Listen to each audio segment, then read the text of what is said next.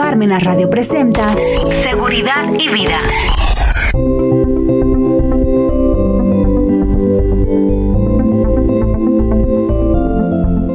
Hola, ¿qué tal? Muy buenas tardes. Bienvenidos a una emisión más de su programa Seguridad y Vida.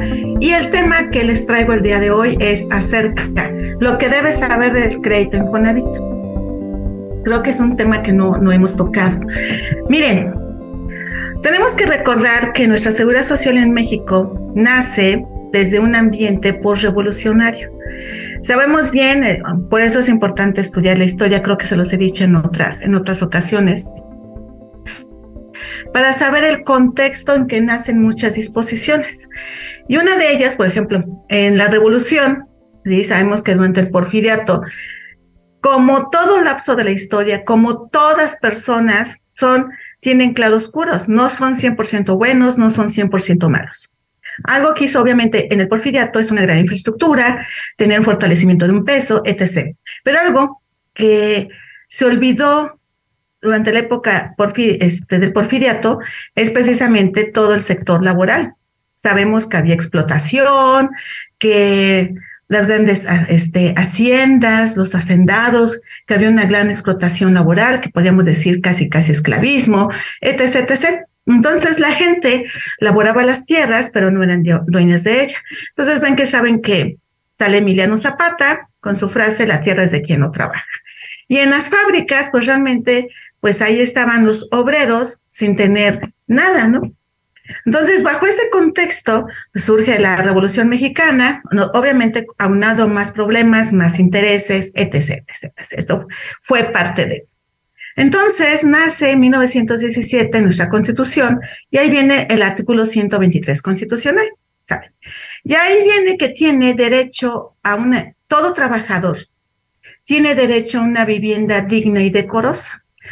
Claro, eso se ha ido cambiando a través del tiempo, porque dentro de las obligaciones del patrón es dar la habitación. Y ustedes van a decir, oye, no inventes, ¿cómo les voy a dar una habitación, no? O sea, si yo ni casa propia tengo y tengo que dar la habitación a mis trabajadores. Sale. Ustedes saben, por ejemplo, yo estoy de Puebla, algunos de ustedes pues nos escuchan desde Puebla, otros de otros estados. Acá existe la fábrica de la Constancia, que fue la primera fábrica textil de toda América Latina, fundada por don Esteban Dantuñano. Para los que han tenido la oportunidad de ir, porque hoy es un museo, museo de, la, de la industria textil, pues obviamente es este, ha de llamar mucho la atención, independientemente de que era fábrica, pues de cómo estaba estructurada, ¿no? Obviamente tiene una capilla, tiene la fábrica, usaba la fuerza hidráulica del río y alrededor pues estaban las casas de los trabajadores e incluso aquí pues había uno para el sindicato. Incluso este, hoy hay un lugar donde se puede comer que se denomina así. Bueno, ahí y también hay otras fábricas, por ejemplo, la Covadonga, que ya está como para yendo a Tlaxcala. Ahí también es en una estructura, su capilla, la fábrica, las casas, incluso hay una escuela que la, construyó el propio patrón. ¿Por qué se los platico? Porque eso fue antes de la revolución. No todos los patrones no eran malos. ¿Y eso qué hace? ¿Qué es lo que buscaba el patrón? Oye, yo quiero que las personas vengan a trabajar, que yo tenga mano de obra, que por eso voy a construir casas para que los trabajadores estén aquí, para que lleguen temprano y si se van, pues ya están ahí luego, luego para descansar. Entonces, no todos los patrones eran malos. Bueno, entonces, ¿por qué les platico? Porque siempre ha habido la necesidad de que haya una, que haya habitación, que los trabajadores gocen. Entonces, en nuestro artículo 123 constitucional así nace. Y ustedes van a decir, hace rato me quedé en esa reflexión. Oye, entonces los patrones tenemos que dar la habitación a los trabajadores. La respuesta es sí. Pues no conta, no, está medio complicado. Entonces, de ahí nace nuestro, el instituto, el Infonavit, el Instituto del Fondo Nacional de la Vivienda para los Trabajadores, en donde dentro de esos artículos, bueno, señala que dónde se va a cumplir esa obligación constitucional, pues a través de las aportaciones al Infonavit. Es decir, no les voy a dar una casa, sino yo voy a aportar un 5% del salario base de cotización, el cual se va al fondo de vivienda, en el cual es un fondo que lo administra la AFORE y es una cuenta individual que es, los trabajadores son dueños de esa cuenta individual que se divide en tres, SAR 92, 90, y bueno, cuatro, SAR 92, 97, 60 y vejez, fondo de vivienda y en su caso las aportaciones complementarias o voluntarias. Pero en este que estamos viendo, pues está el fondo de vivienda, en donde cada uno de los patrones le da el 5% del salario que perciba, bueno, que se da de alta ante el salario base de cotización, y va agarrando ese fondo. ¿Sale? Entonces es un dinero que da, o sea, por eso, si hay trabajadores que me están escuchando, no es que yo defienda al patrón, yo quiero ser justa porque obviamente me, gusta mucho la seguridad social y obviamente veo que hay patrones muy malos que no quieren cumplir con sus obligaciones, pero también hay trabajadores, patrones buenos y lo mismo pasa con los trabajadores. Pero algo que no percibimos los trabajadores es todo lo que el patrón gasta, gasta invierte en nosotros, depende cómo lo veamos, ¿no? Entonces, si yo gano 10 mil pesos, aparte de mi salario, tiene que dar 500 pesos adicionales al, al Infonavit ni no me los da a mí en mi bolsa. Si ten, ten 500 pesos para tu casa, no, se va directamente a un fondo de vivienda. Lo mismo pasa porque él, mi patrón paga, aunque yo también pago, pero una parte muy pequeña. También paga mi seguro médico, mi seguro de retiro, mi seguro de vida. Lo que pasa es que nosotros no lo conocemos así, lo conocemos como el seguro social. Llámese riesgo de seguro de riesgo de trabajo, seguro de enfermedad y maternidad, invalidez y vida, en vejez y guardería, los cinco seguros que tienen sus prestaciones en especie de dinero. Entonces, un trabajador no vale 10 mil al mes, vale 13 mil pesos, depende, de, puede ser desde 3 hasta 14, la prima de riesgo. Entonces, un trabajador en realidad percibe, o más bien, sí, bueno, no es que perciba, más bien, ¿qué es lo que, se, lo que, lo que invierto en él cuando yo pago seguro social? No pago 10 mil, pago 14 mil y dentro de esos 14 mil van 500 pesos para mi fondo de vivienda. Yo puse este ejemplo de 10 mil, pues para que sea más, más, no pueden visualizar. Eso es lo que realmente gasta el patrón en nosotros. El, ya, 10 mil es mi salario, menos mis mi impuesto del ISR, decir, voy, a recibir 9, más lo que invierte en mí el patrón en mis seguros, más el fondo de vivienda. Oye, ¿por qué no me lo da a mí? Yo siempre he dicho que este sistema llamado Afore, que también ahí tiene su, su fondo de vivienda, te protege hasta de ti mismo. Es decir, oye, dame esos 500. No, no te los voy a dar. ¿Por qué? Porque eso está destinado para tu casa. Bueno, ahí lo administra. Entonces, ¿para qué sirve ese fondo? Ese fondo sirve, obviamente, con 500 pesos al mes no vas a hacer nada. Se van juntando, se va juntando, eh, todo esto está en las disposiciones de la ley del Infonavit, que señala que es para dar el pago inicial de tu casa y los gastos notariales.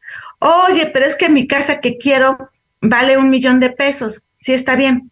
Y yo ya tengo por ahí 100 mil, pues lo van a agarrar para el enganche y lo que sea para gastos notariales. O sea, no es que te paguen totalmente, el fondo de vivienda obviamente no te va a alcanzar para pagar una casa, a menos que ya hayan pasado muchos años, tengas mucho ahí, pues tal vez. Pero al principio no.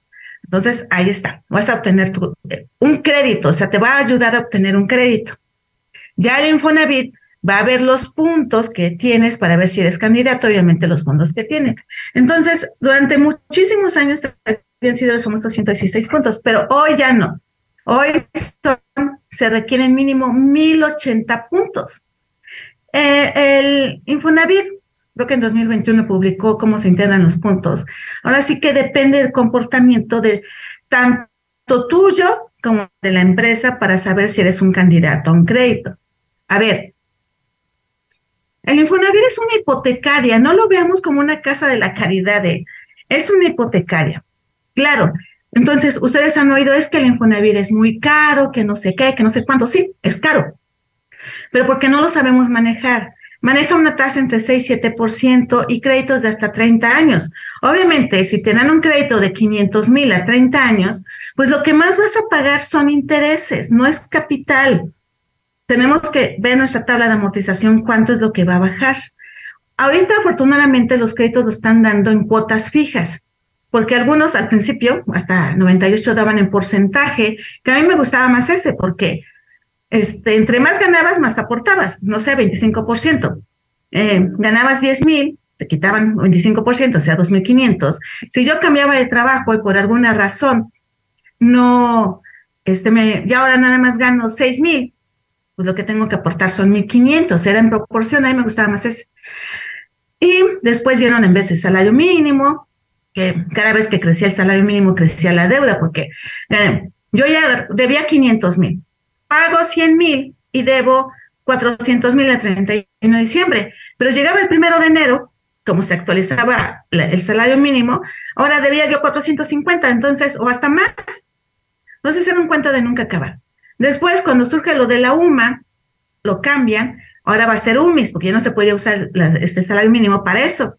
Pero era igual, la UMI crecía conforme la inflación y era así. Entonces, desde el año pasado, 2022, el Infonavit lanzó una campaña, oye, pasa tu crédito de UMI, a veces salario mínimo pasa la cuota fija, lo cual es lo mejor. Yo no sé, porque sí estuvo haciendo promoción, mandando incluso correos a los patrones para que les informara a los trabajadores, o, o recibían los propios trabajadores, recibían los correos, solo que algunos nunca revisan el correo ni nada, y no, no se pudieron adherir a los programas, pero a muchos sí lo hicieron oye, ya mejor lo paso a cuota fija, en vez de que me descuenten 30 UMIs al mes, ahora me van a descontar mil pesos al mes, mil quinientos, y se va a quedar porque es una cuota fija. Eso es muy bien, no los tipos de créditos. Pero bueno, ¿cómo sacan estos puntos? No es así, tienes que ser candidato. Acuérdense, el Infonavit es una hipotecaria. Como tal, su finalidad es dar créditos, pero no son créditos a fondo perdido. Es un crédito, no es dinero regalado. El Infonavit tiene que recuperarlo. Oye, que es mucho tiempo, que me conviene más un crédito bancario, hipotecario. Sí, sí conviene más. Pero ¿cuál es la desventaja? Que el banco este, te va a pedir un salario, bueno, un ingreso, más bien un salario, mínimo un 3 a 1, 4 a 1, y a lo mejor no lo tengo. Dos, eh, quieres ver todo tu historial crediticio, si tienes tarjetas, si sacaste un crédito automotriz, etc. Si no tienes nada o tienes un mal comportamiento por ahí de alguna vez en tu vida, no te van a dar el crédito. Entonces, sí, tal vez salga más barato. No en porcentaje, porque en porcentaje sí es un 9, 10%. En, el Infonavit está en 6, 7, 8 tal vez. Es más barata la tasa, pero lo que pasa es que como son muchos años, pues como que no lo vemos que termine. Bueno, entonces eso hace pero no soy sujeto, voy al banco y no me dan crédito. No me dan crédito porque ya revisan mi historial, no tengo historial. Por eso, recomendación, saquen una tarjeta de crédito, poquita, no que no se emocionen, porque tampoco es dinero gratis. Nosotros tenemos que tener educación financiera para ver nada de dinero gratis, ¿sí? Y vayan ocupando la tarjeta de crédito, o sea, a lo mejor hay domicilio en su número de celular, ¿sí? O van haciendo esas compras de sin intereses, pero vayan, sean totaleros, no, no paguen nunca el mínimo, para que vayan generando un historial. Bueno, entonces el banco no me lo va a dar porque no tengo los suficientes ingresos, no tengo historial crediticio. Entonces, ¿yo qué puedo hacer? Saco un crédito en Fonavit. Oye, que es caro, sí, pero es el único que te da el crédito. ¿Sale? Yo ahorita les voy a decir cómo, cómo lo voy a hacer para aprovecharlo en una cuestión financiera. Bueno, primero vamos a hablar de los puntos. Primero, van a revisar cuántos bimestres ya llevas cotizando. Si apenas llevas un bimestre, pues olvídate, o sea, acabas de entrar cero puntos. Si ya llevas de tres a ocho puntos, digo, de tres a ocho bimestres, pues son 90 puntos. De 9 a 17 bimestres, 123 puntos. 18 a 29, 149 y de 30 o más, 191 puntos. ¿Sale? Necesitamos 1080, apenas vamos 191 si nos vamos al máximo. O sea, 30 años o más son por lo menos 5 años cotizando en el, está IMSS y obviamente ante el Infonavit. Depende de tu edad. Entre, por ejemplo, de 0 a 23 años, bueno, dudo que me ves aquí una casa, pero bueno, 105 puntos. 20, 24, 29, 118, 30, 39, 124, 40, 55, 128, 56 o más 114. ¿Por qué entre 56 o más baja? Porque tienes menos tiempo para pagar la casa, tienes hasta 30 años, ya tienes 56 años y muy probablemente ya te quieres pensionar. Pues no, ¿sí? Entonces, la edad idónea para sacarlo sería entre 30, 39, 40, ¿sí? 40 y tantos para el principio, ¿no? Porque te dan más puntos y obviamente tienes más tiempo para sacar este, pagar, los, pagar la casa. Entre más ganes, tienes más puntos. Por ejemplo, más de 11.443 te dan 144 puntos. Si tienes, ¿cuánto tienes acumulado ¿sí? Por ejemplo, hasta 10 mil pesos en tu cuenta de vivienda en el Afore, 116 puntos. Pero si tienes más de 50 mil pesos, tienes 124 puntos. ¿Sale? ¿Qué más van a ver? ¿Qué tipo de trabajador eres? Si eres permanente, o sea, por tiempo indeterminado o eventual, o sea, contrato por tiempo determinado. Si eres permanente, 123 puntos. Si eres eventual, 103. Acuérdense que es una hipotecaria. Oye, pues este cuate, pues a cada rato va a cambiar de trabajo, pues no me convienes, no eres buen no eres buen cliente, me vas a quedar a deber, me vas a pedir prórrogas y todo eso. Por eso hay que buscar la estabilidad laboral. Lo mismo, aquí entra ya el patrón. Si el patrón no paga a, tiempo sus cuotas, es un patrón moroso, pues me van a dar 85 puntos. Pero si es un patrón de 10, hay empresas de 10 en los que siempre van pagando, lleva 10 bimestres pagando bien, pues son 129 puntos. También estabilidad laboral que tienen en el trabajo, por ejemplo, si no hay mucha rotación, pues va hasta 144 puntos. También en dónde está este, situada la, la ciudad en donde vives, puede ser hasta de 142 puntos y el giro hasta de 151 puntos. Si hace rato estábamos checando, incluso en las mujeres, por ser mujer, te dan 20 puntos más, ¿sí? Está bien. Entonces yo tengo que checar, o sea, llevo seis meses en mi trabajo y es mi primer trabajo, ni pie, o sea, muy improbable. ¿Sí? O soy, ay, no, ya me voy de este trabajo, ya me voy a otro trabajo, improbable. No eres buen cliente. O sea, pónganse, pónganse en el lugar de Infonavit. O ustedes que presten dinero, que obviamente, pues no, desde gente no está prohibido. Tú vas a ver, no, pues no me va a pagar, pues no le doy el dinero, no le presto el dinero, pues lo mismo el Infonavit.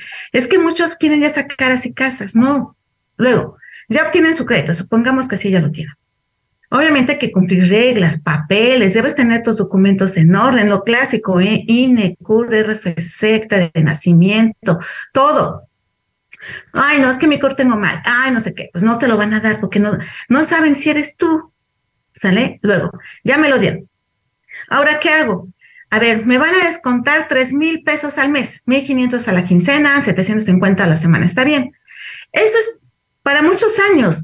El, crédito es tuyo. Si te cambias de trabajo, te llevas tu crédito. Nada que se le quede al patrón. Eso no es crédito el patrón. Tú pediste el préstamo. ¿Sale? Es que mi trabajo anterior ganaba 12, me descontaba 3 y ahora ganó 7, me van a seguir descontando 3. Sí. Porque ya les dije, el Infonavit es una hipotecaria. Si ustedes fueran a un banco normal a pedir, pues va a ser el mismo descuento.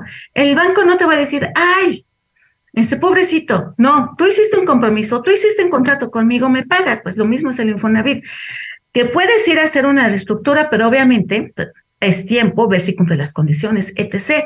Entonces, pero no es de automático, ya que cuando cambias de trabajo y ven que baja el salario, te van a bajar el crédito. No, hay que hacer el trámite correspondiente. Luego, te descuentan tres mil al mes, pero es como si fuera una tarjeta de crédito es el descuento mínimo. En una tarjeta de crédito, si hagas, haces el pago mínimo, pagas intereses. Entonces, si antes debías 20 mil, porque compras una computadora y vas haciendo el pago mínimo de 200 pesos, se va a ir a 20 años y tú dices que no más debía. Es que igual ese crédito, tienes que pagar a capital, así como en la tarjeta pagas un mínimo y vas más para que te disminuya la deuda y no cobre tantos intereses. Pues igualito, igualito es el crédito en Fonavit. Lo que te hacen descuento vía nómina es el pago mínimo. Para que te salga esto, tienes que primero hacer el pago mínimo y puedes entrar a la página en mi, en mi cuenta Infonavit, hay, hay, un aplicativo, ¿quieres pagar? Ahí te hacen pago total o un, abono, ¿no? Agarras, pagas y sean mil pesos, cien pesos, quinientos pesos, lo que tengan, pero ese pago ya va directo a capital. Entonces, sí, el crédito era 30 años, o sea, a lo mejor voy dando un esfuercito, la mitad de mi PTU, la mitad de mi aguinaldo, un denito tenga que extra. Chance la pago en 15 años, 10 años, no sé. ¿Sí? Entre más le pongas al capital es mucho mejor.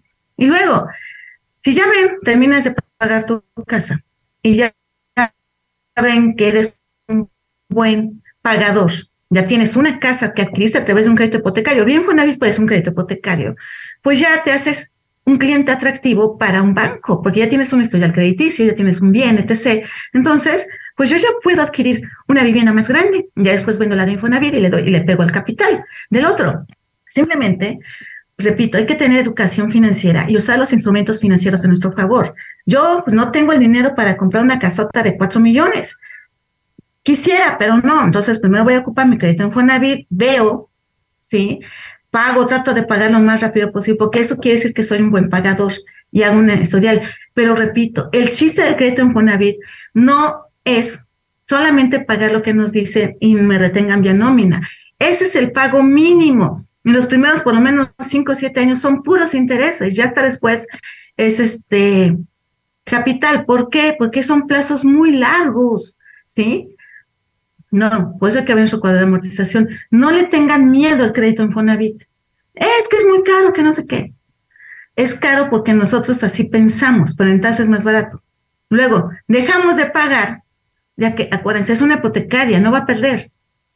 Esos intereses se van a capitalizar, lo que dejaste de pagar, se capitalizan los intereses obviamente crece la, la huelga, digo, perdón, la deuda. Luego, piensan que como ya me voy, ah, pues ya dejo la casa, no, pues, pues ya dejo la casa. No, ya después de dos, tres, cinco años, cuando te contrata un patrón porque pensamos que eso va a pasar, que ya por abandonarla ya no me va a pasar nada, no, te vuelven a reactivar y ya más caro, ¿sí? Si ya no quieres la casa, devuélvela, pero te van a decir, si devuelve la casa, ya nunca en la vida le vamos a dar otro crédito y se va al buro de crédito. Entonces, ¿sí? Valoren. Por eso, antes de sacar una casa, vean sus finanzas, vean todos, vean cómo pueden pagar, vayan haciendo ahorro alterno para ver, por ejemplo, una pandemia. Muchas personas perdieron trabajos y, oye, tengo el crédito en Fonavit, que en la pandemia pues ayudó, en Fonavit no fue tan malo, sí hubo programas de apoyo, pero vamos a suponer que no, solamente te corrieron, no, no tienes trabajo, pues por eso siempre hay que hacer un colchón para ver esas, juntar dinero como para vivir seis meses sin trabajar, por lo menos, ¿sí? Y ya ver, incluyendo todos nuestros gastos, para efectos de que no nos pase nada de no seguir haciendo la deuda más grande. Pero muchos no lo vemos. Aquí la, la clave es tener educación financiera, saber usar, ahorrar para prevenir cuando pase alguna, alguna circunstancia, obviamente fuera de mi control, que diga no tengo ingresos, bueno, tengo ahorrado para cubrir todos mis pasivos. No hay ningún problema. El problema es que no ahorramos, no tenemos previsión, no tenemos educación financiera para hacer todo esto. ¿Ok? Pues bueno, eso es algo que yo les quería comentar y muchas gracias por escucharnos y nos vemos en la siguiente emisión de su programa Seguridad y Vida.